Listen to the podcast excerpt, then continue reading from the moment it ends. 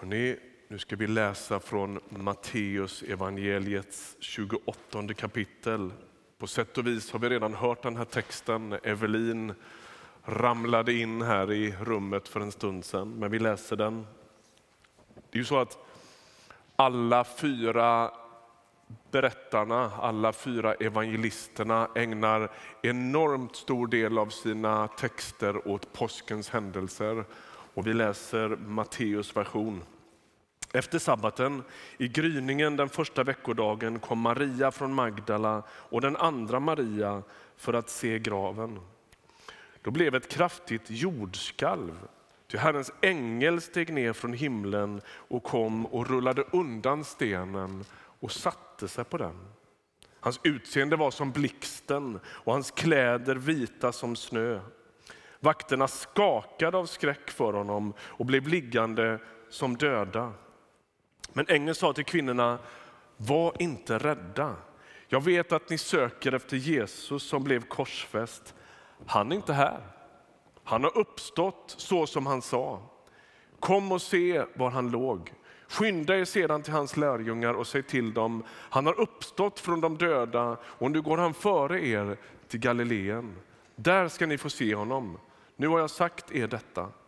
De lämnade genast graven och fyllda av bävan och glädje sprang de för att berätta det för hans lärjungar. Då kom Jesus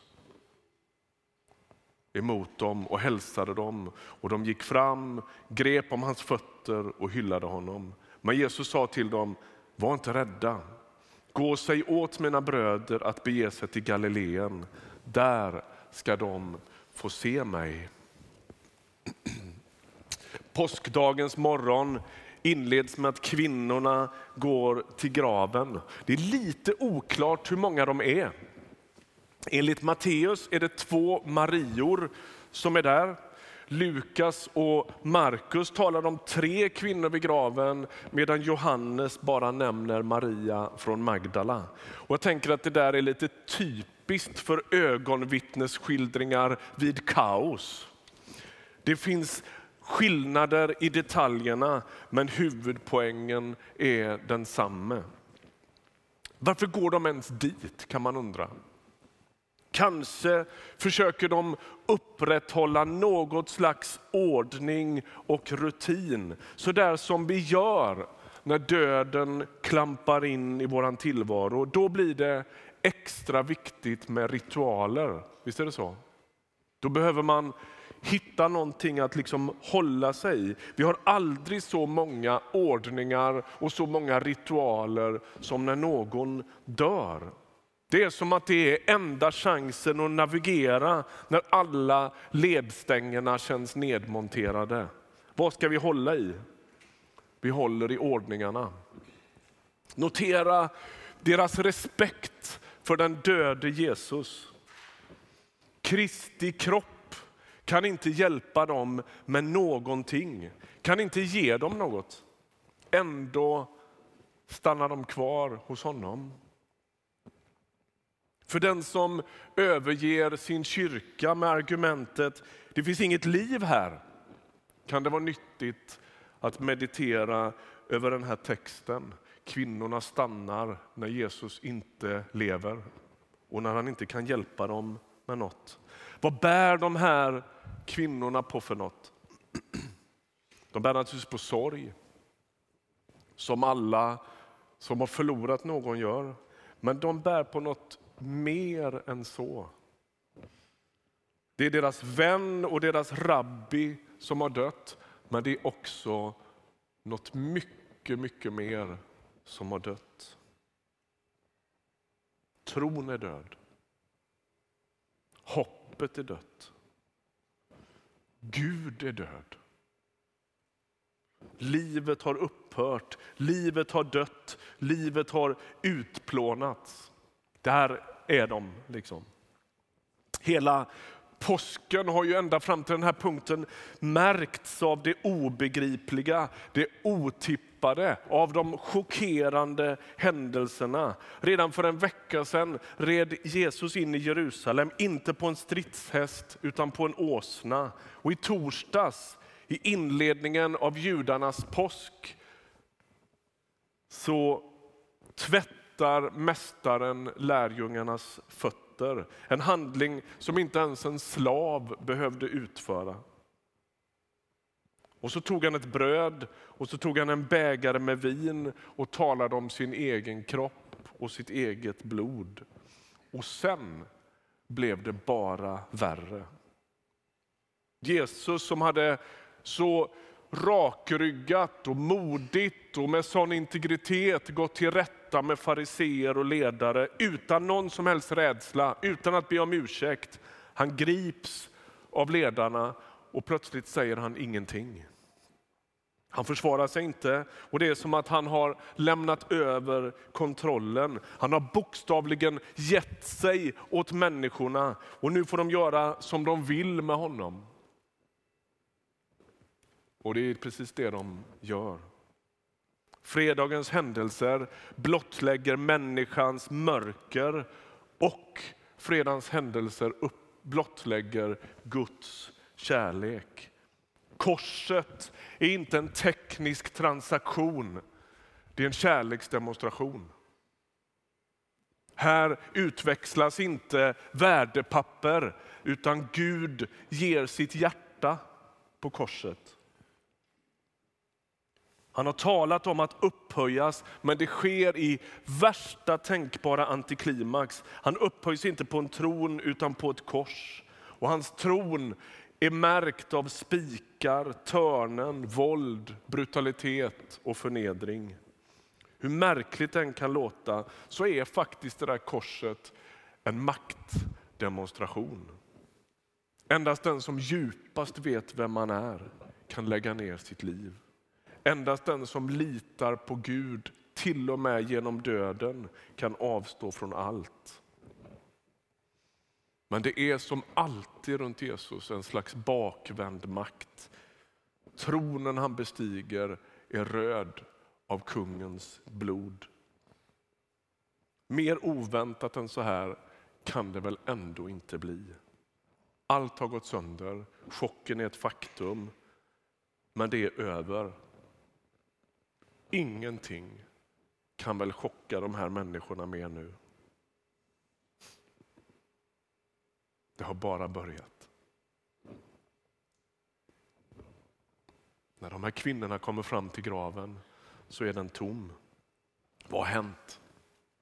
Var är han någonstans? Jorden skälver. En ängel stiger ner från himlen och sätter sig på den bortrullade stenen. Och hans utseende, stod det här, är som blixten och hans kläder är vita som snö. Och så säger han, var inte rädda. Hur ska de kunna vara något annat än rädda? Men så berättar han vad som har hänt. Och så börjar de här kvinnorna springa. Och de springer fyllda av både bävan och glädje. De blev tillsagda att inte vara rädda, men det går inte riktigt att låta bli det. Men det är en annan slags rädsla. Den är blandad med glädje. Tänk, kan det vara sant? Och så plötsligt mitt i den här berättelsen så står det, då kom Jesus emot dem och hälsade dem. Plötsligt står den uppståndne mitt i deras mörker och mitt i deras sorg och mitt i deras förvirring. Och kvinnorna jag vet inte om du noterade i den här texten, de reagerar på ett sätt som är så anmärkningsvärt. Aldrig genom hela Jesusberättelsen, trots att Jesus har talat om sig själv som Människosonen, som Guds son, som jag är. Aldrig någonsin har de tillbett honom. De har aldrig fallit ner inför Jesus i vördnad. De har lyssnat på honom, de har följt honom, de har bett tillsammans med honom, men de har aldrig tillbett honom. Men här böjer de sig inför den uppståndne. De kastar sig vid hans fötter och hyllar honom. Och så småningom ska lärjungen Thomas sticka sina fingrar i Jesus sår och så ska han utropa min Herre och min Gud. allt förändras när Jesus uppstår. Allt. Ingenting är mer sig likt. Han kliver ut ur den lånade graven och hela världen startar om. Allting får nya förutsättningar. Allting kodas med liv. Allting kodas med hopp. Kvinnorna springer. Och i den stunden, precis då, i Jerusalem på påskdagens morgon, alldeles oavsett om det är en, två eller tre kvinnor, så är detta den världsvida kyrkan. Så här ser kyrkan ut på söndag morgon i Jerusalem. Kyrkan består nämligen av de människor som tror att Jesus har uppstått. Att vara kristen är att sätta sin tro till uppståndelsen. Och när kvinnorna springer så är de världens enda kristna. Och de är världens enda förkunnare. De är världens enda predikanter.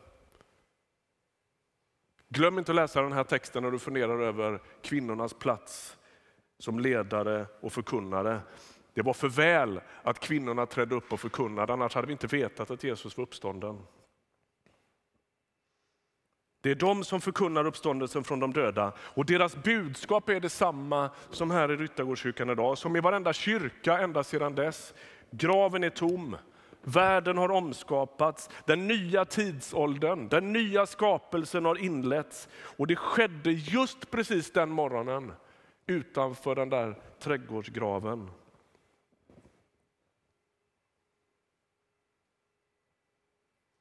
Allt gick åt skogen i den första trädgården och jorden förbannades.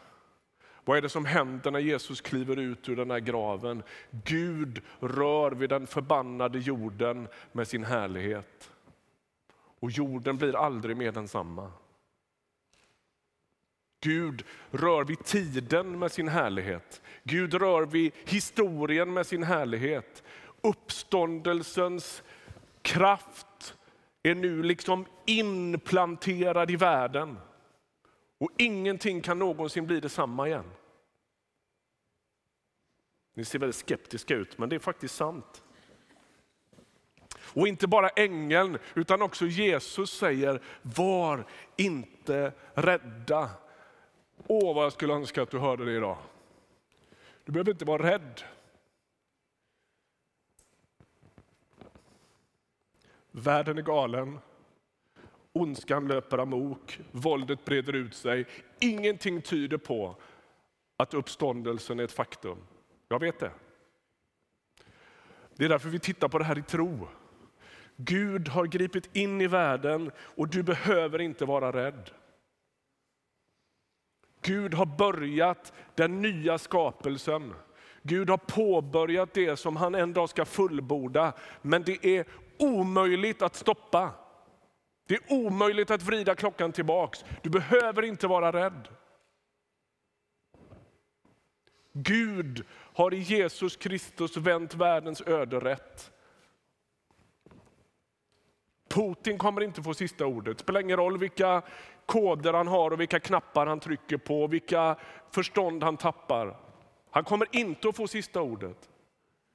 Klimatförändringarna kommer inte heller att få sista ordet. Viruspandemier kommer inte heller att få sista ordet. Jesus Kristus uppstånden från de döda kommer att säga ett amen över hela världen, över hela historien. Och han kommer att laga den med sina egna händer. Graven är tom. Du behöver inte vara rädd.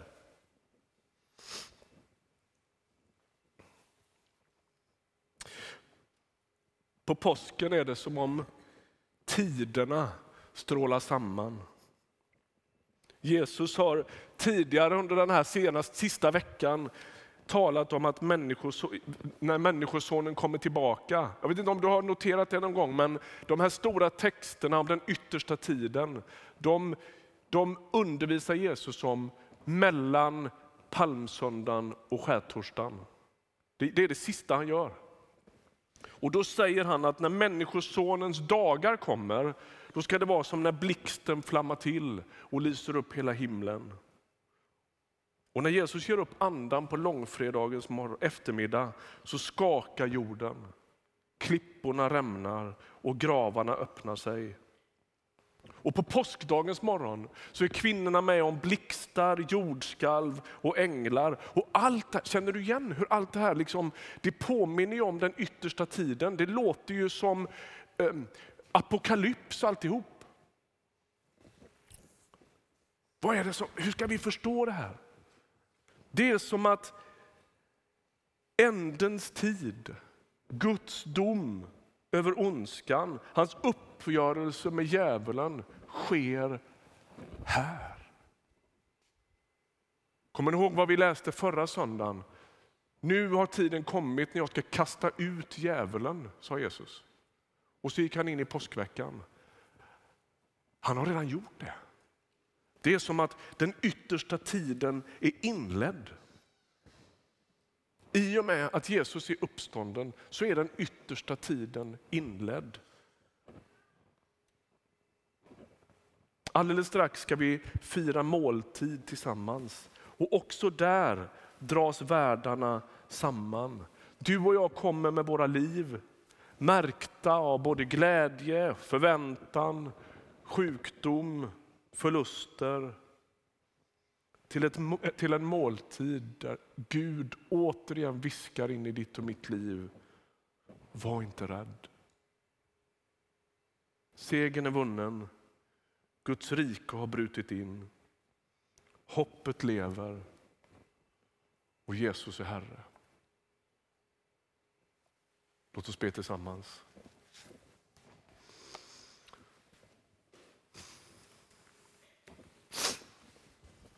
Herre, du är livets konung.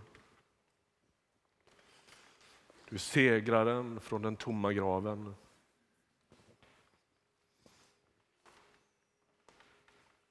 Du är alltings centrum. Du är alltings nav. Du är alltings lod. I dig lodar vi våra liv, i dig fäster vi våra liv. Tack att du är uppstånden från de döda. Tack för att livet har segrat. Tack för att vi inte behöver vara rädda, inte ens en så märklig tid som denna. Vi sätter vårt hopp till dig. Kom till alla mina vänner här i kyrkan, framför radion, framför skärmen.